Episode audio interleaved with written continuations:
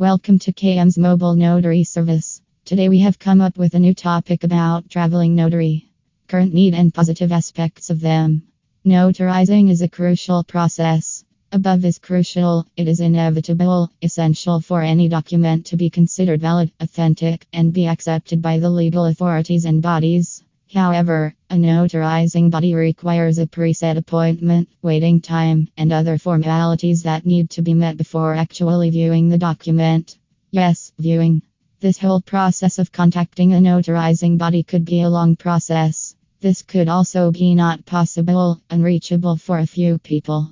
They could be having personal constraints or health issues or other issues. This is where a traveling notary would step into the context. Notary Services Los Angeles is clear cut and easily comprehensible. They are also legally sound and authorized as any other notary body, but they come with the added advantage of being favorable to the client.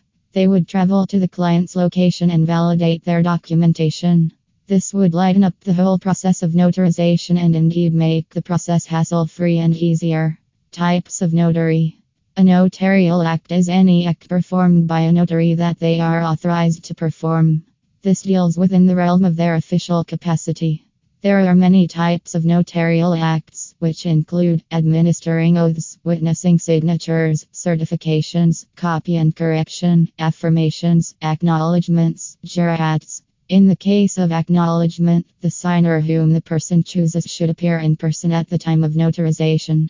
In the case of jurats, it is evidentiary documents include affidavits, depositions, etc. Also, the certified copy must be reproduced to confirm that a given document is true and exact. Parts of notarization The notary's screening of the signer for identity, volition, and awareness is the first part of a notarization.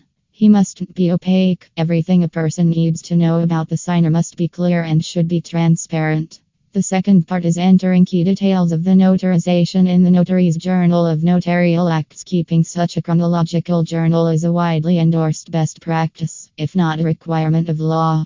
Some states even require document signers to leave a signature and a thumbprint in the notary's journal. The third part is completing a notarial certificate that states exactly what facts are being certified by the notary in the notarization. Affixation of the notary signature and seal of office on the certificate climaxes the notarization. The seal is the universally recognized symbol of the notary office. Its presence gives a notarized document considerable weight and extra power in legal matters and renders it genuine on its face in a court of law. Importance of traveling notarization. Every day there will be circumstances that would require certain signatures that would ensure authenticity.